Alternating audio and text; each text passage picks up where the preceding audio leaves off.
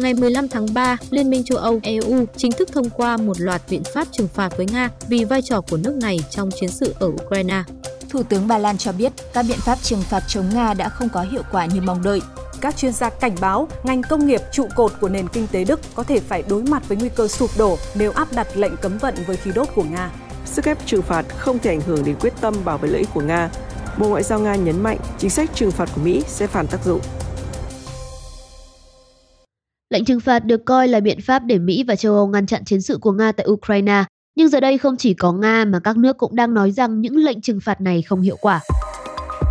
Vậy lệnh trừng phạt là gì? Những biện pháp này được sử dụng như thế nào? Có thật là các lệnh trừng phạt đang trở nên kém tác dụng? Bạn đang nghe Đầu tiên tiền đâu, nơi đài Thu Thanh kể những câu chuyện xung quanh đồng tiền. Xin chào, mình là Tăng Huyền Trang đến từ đài Thu Thanh. Và mình là Khánh Linh. Chúng ta đang nghe rất nhiều đến cụm từ lệnh trừng phạt trong thời gian gần đây. Khi Nga bắt đầu chiến dịch quân sự tại Ukraine thì các nước phương Tây cũng nhanh chóng áp dụng lệnh trừng phạt để ngăn cản Nga. Thế thì cụ thể lệnh trừng phạt là gì? Ừ, nói dễ hiểu thì khi các nước có xung đột với nhau nhé, mà họ không muốn phải liên quan tới đánh nhau hay là chết người ấy, thì họ sẽ cấm người dân giao lưu với nhau, cấm mua bán hay là trao đổi hàng hóa giữa các nước. Những điều cấm này được gọi là lệnh trừng phạt. Giống như việc mình và bạn đang hợp tác làm ăn với nhau đi, đến một ngày đẹp trời tự nhiên bạn lại làm sai hợp đồng và mình không muốn làm ăn với bạn nữa thì tiền của bạn mất, việc làm ăn cũng mất luôn. Nếu giờ bạn muốn tiếp tục phát triển cùng mình đi, cùng làm ăn với mình thì bạn phải đền bù và thay đổi. Lệnh trừng phạt thì cũng tương tự như vậy đấy. Nghĩa là trừng phạt là một cách để tránh chiến tranh à? Cũng có thể hiểu là như thế. Theo một tiến sĩ ở trường đại học Cornell ở Mỹ ấy, The origins of sanctions are actually belligerent, so they they stem from uh, World War Các lệnh trừng phạt bắt nguồn từ cuộc chiến tranh thế giới lần thứ nhất. Ý tưởng của việc trừng phạt các quốc gia là để đạt được những mục tiêu chính trị mà không cần tới chiến tranh. And also to do this in peacetime, so to not go as far as war. Đó là tiến sĩ Nicholas Murder, người chuyên nghiên cứu về các lệnh trừng phạt. Tuy nhiên thì ở đầu tiên tiền đâu, chúng mình chỉ kể những câu chuyện về kinh tế, về đồng tiền. Thế nên các lệnh trừng phạt mà chúng mình nhắc đến trong tập này cũng sẽ xoay quanh vấn đề kinh tế mà thôi. Và có thể bạn đã nghe những bản tin như thế này.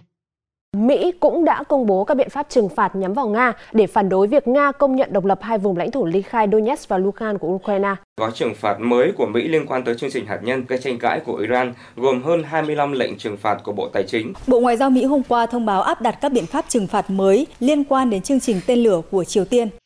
Sao nghe thấy toàn là Mỹ đưa ra nhiều lệnh trừng phạt nhỉ? Ừ thì vì nó là như thế. Nhưng mà thực tế thì Mỹ không phải là nước đầu tiên đưa ra các lệnh trừng phạt đâu nhá. Thế á? Uh-huh. Châu Âu mới là nơi khai sinh của các lệnh trừng phạt, cụ thể là từ thế kỷ 20 trong chiến tranh thế giới thứ nhất cơ.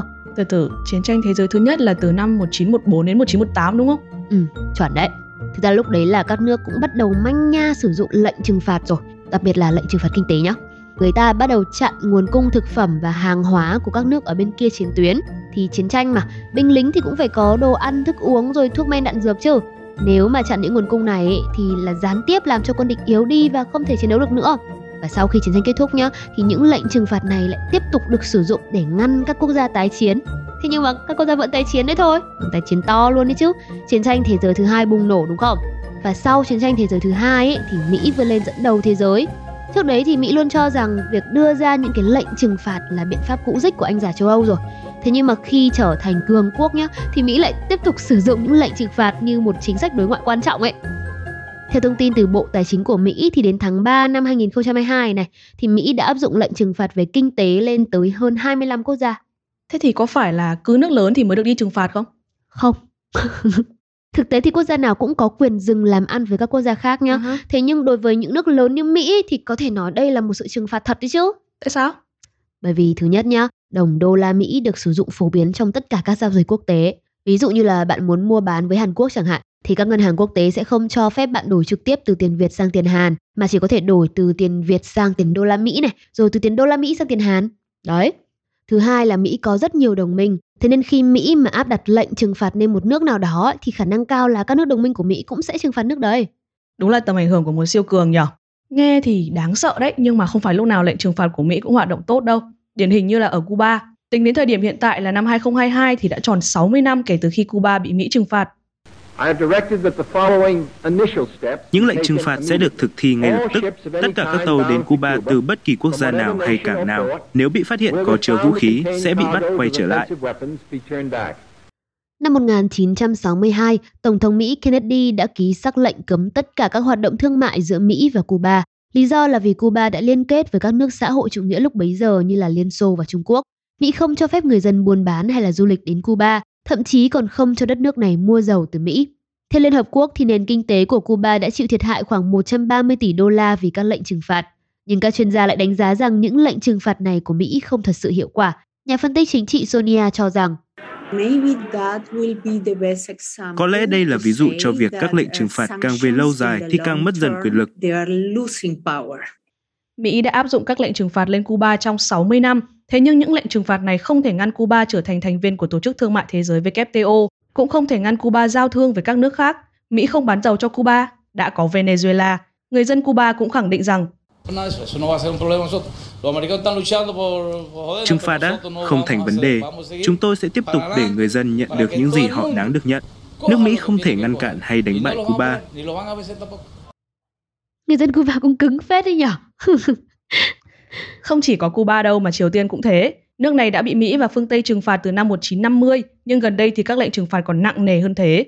Mục đích của các biện pháp này là muốn Triều Tiên chấm dứt chương trình vũ khí hạt nhân. Theo ông Joshua, người đã từng tham gia vào quá trình xây dựng lệnh trừng phạt đối với Triều Tiên.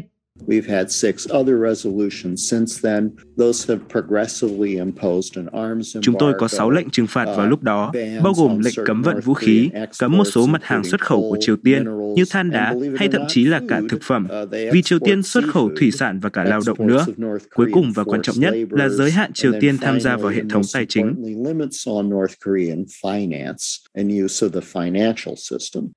Bất kỳ tổ chức hay cá nhân Triều Tiên nào có liên quan đến chương trình vũ khí hạt nhân đều bị đóng băng tài khoản và bị cấm đặt chân tới nước Mỹ. Nói chung là dài lắm. Cũng có nhiều tranh cãi xoay quanh hiệu quả của các lệnh trừng phạt này chứ. Nhiều chuyên gia cho rằng chúng vô ích và phản tác dụng. Có một cuốn sách tên là Nuclear Showdown, North Korea Takes on the World, tạm dịch là Cuộc đọ sức hạt nhân, Triều Tiên đối đầu thế giới. Thì ông tác giả của cuốn sách này có nói rằng Rõ ràng là lệnh trừng phạt này chả làm được gì, thậm chí còn có thể nói rằng chúng được tạo ra để thất bại.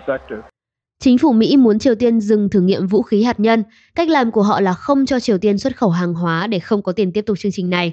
Thế nhưng mà Triều Tiên vẫn có thể xuất khẩu than đá này, quần áo và thậm chí là cả thực phẩm. Tổng giá trị lên tới hàng tỷ đô la. Kênh truyền hình CNN của Mỹ cũng nói rằng số tiền này sau đó sẽ được dùng để phát triển tên lửa và vũ khí hạt nhân cho Triều Tiên. Đó là những ví dụ tiêu biểu nhất cho thấy không phải lúc nào lệnh trừng phạt cũng có hiệu quả, mà không phải mỗi thế đâu. Thậm chí lệnh trừng phạt còn có thể phản tác dụng. Phản tác dụng như thế nào thì chúng mình sẽ trở lại sau phần quảng cáo.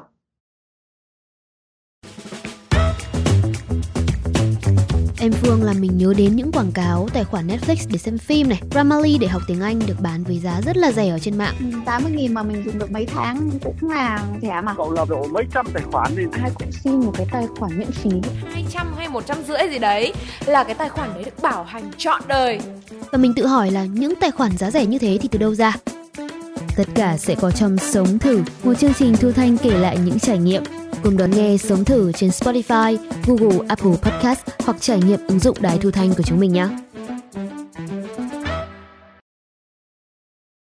Nga là một ví dụ điển hình cho thấy các lệnh trừng phạt kinh tế có thể làm cho chính quốc gia đi trừng phạt phải điều đứng, tức là phản tác dụng đấy. Phải nói là không có quốc gia nào trên thế giới bị trừng phạt nhiều như Nga. Năm 2014, Mỹ và châu Âu đã trừng phạt Nga vì sáp nhập bán đảo Crimea vào lãnh thổ nước này. Và giờ đây vào năm 2022 thì Mỹ và đồng minh phương Tây lại một lần nữa trừng phạt Nga vì chiến dịch quân sự tại Ukraine. I'm going to begin to impose sanctions in response Tôi sẽ bắt đầu áp đặt các biện pháp trừng phạt để đáp trả hành động của Nga. Các lệnh trừng phạt sẽ còn lớn hơn những gì mà tôi và đồng minh đã thực hiện vào năm 2014. Và nếu Nga vẫn không dừng lại, chúng tôi đã chuẩn bị sẵn sàng cho những biện pháp nặng nề hơn. Putin lấy đâu ra quyền lực mà tuyên bố lãnh thổ của nước láng giềng thuộc về Nga? Đó là tuyên bố của Tổng thống Joe Biden. Sau đó một loạt các biện pháp trừng phạt đã được đưa ra. Bảy ngân hàng của Nga bị loại khỏi hệ thống thanh toán quốc tế SWIFT. Điều này nghĩa là người dân Nga sẽ không thực hiện được các giao dịch quốc tế và cũng không thể mua hàng ở nước ngoài được nữa luôn. Tiếp đó, châu Âu tuyên bố sẽ ngăn các ngân hàng của Nga hoạt động trên thế giới và cản trở hoạt động xuất nhập khẩu của Nga. Một số ngân hàng của Nga cũng bị cấm thực hiện giao dịch bằng đồng đô la. Phương Tây thì cấm máy bay Nga hạ cánh hoặc là cất cánh từ lãnh thổ của châu Âu. Bay ngang qua lãnh thổ cũng không được luôn, ngoại trừ trường hợp khẩn cấp thôi. Đức và Pháp thì tịch thu tài sản của nhiều quan chức, rồi tỷ phú và công dân người Nga. Hàng loạt công ty đa quốc gia thông báo đình chỉ hoạt động, thậm chí là chấm dứt hoạt động tại Nga. những công ty lớn và nổi tiếng như Apple, Intel, Microsoft, Nike, H&M, Toyota cũng thông báo sẽ đóng cửa tất cả các cửa hàng tại Nga. Trên kênh truyền hình VTC, một bạn sinh viên đang sinh sống tại Nga có chia sẻ rằng những cấm vận của phương Tây đã ảnh hưởng rất lớn với tôi về đời sống, đặc biệt là các sản phẩm nhập khẩu thì gần như là hết hàng. Các sản phẩm về sữa, bánh mì hay những nhu yếu phẩm về văn phòng phẩm thì gần như là đều hết ở trên kệ hàng của Nga. Hiện tại thì Facebook và Instagram là hai trang mạng đầu tiên đã bị cấm không thể là hoạt động ở Nga. Thì hiện tại mà muốn sử dụng hai trang mạng đó thì mình phải chuyển sang một cái mã ID khác hoặc là sử dụng một app khác đó là VPN để có thể kết nối cũng như là trao đổi thông tin với mọi người. Tất cả xảy ra giống như một hiệu ứng ấy, đấy là còn chưa kể hết các lệnh trừng phạt đâu. Mà có lẽ đáng chú ý nhất là hai lệnh ngừng nhập khẩu năng lượng và ngừng nhập khẩu lúa mì từ Nga, bởi hai lệnh này đang gây tác động ngược lại lên cả Mỹ và châu Âu. Trước hết là vấn đề ngừng nhập khẩu năng lượng nhé. Nga là nước xuất khẩu dầu lớn thứ hai trên thế giới, gần một nửa lượng khí đốt tự nhiên của châu Âu cũng là được nhập khẩu từ Nga. Mà việc ngừng nhập khẩu năng lượng từ Nga sẽ làm gián đoạn nguồn cung đến các nước phương Tây. Thực tế thì chuyện này đang xảy ra rồi. Người dân châu Âu đang ở trong cái tình trạng là thiếu nhiên liệu để sưởi ấm và giá cả thì ngày càng đắt đỏ. Và không chỉ có châu Âu đâu, mà cả Mỹ cũng đang chịu cảnh giá xăng dầu rồi giá hàng hóa leo thang. Nếu bạn muốn tìm hiểu về tình hình của Nga và các nước phương Tây hiện nay thì đầu tiên tiền đâu cũng có một tập tên là Pháo đài kinh tế Nga. Bạn có thể tìm nghe để biết thêm chi tiết nhé. Còn vấn đề thứ hai là việc ngừng nhập khẩu lương thực từ Nga. Nếu như bạn chưa biết thì Nga là nước sản xuất lúa mì lớn nhất thế giới. Theo kênh truyền thông quốc tế Al Jazeera thì Nga chiếm đến gần 1 phần 5 lượng lúa mì xuất khẩu toàn cầu.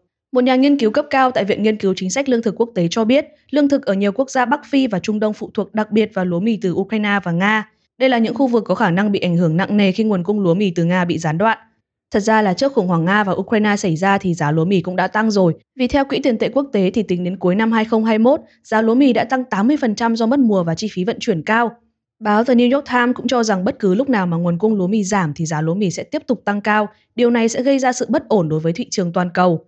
Tổng thống Pháp đã phát biểu trong cuộc họp với báo chí rằng Elle le sera encore plus dans 12-18 mois en raison euh, de ce qui ne peut être planté en ce moment même en Ukraine. Sắp tới nguồn cung thực phẩm tại châu Âu và châu Phi sẽ bị gián đoạn trầm trọng. Chúng ta phải xây dựng lại chiến lược tại châu Phi vì nhiều nước tại khu vực này sẽ gặp nạn đói trong vòng 12 đến 18 tháng tới đây.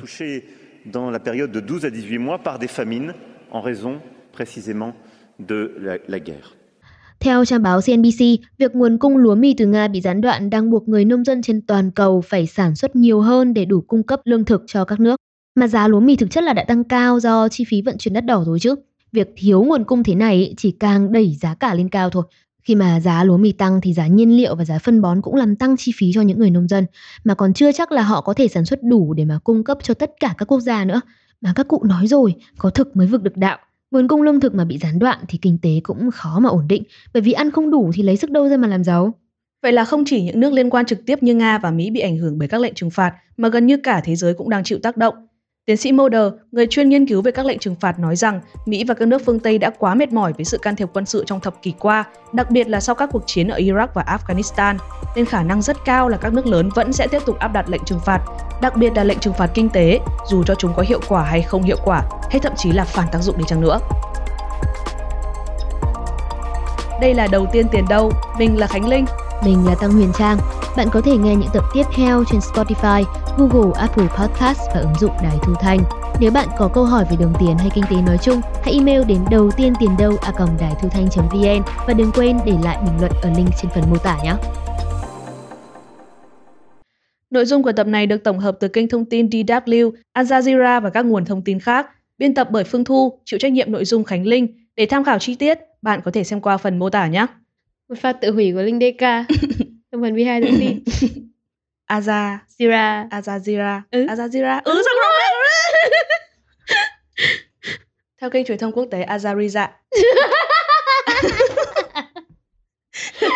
à, à, à. việc ngừng nhập khẩu. Việc ngừng ngập. Vì sao ấy? Cái chít chít. Cái píp píp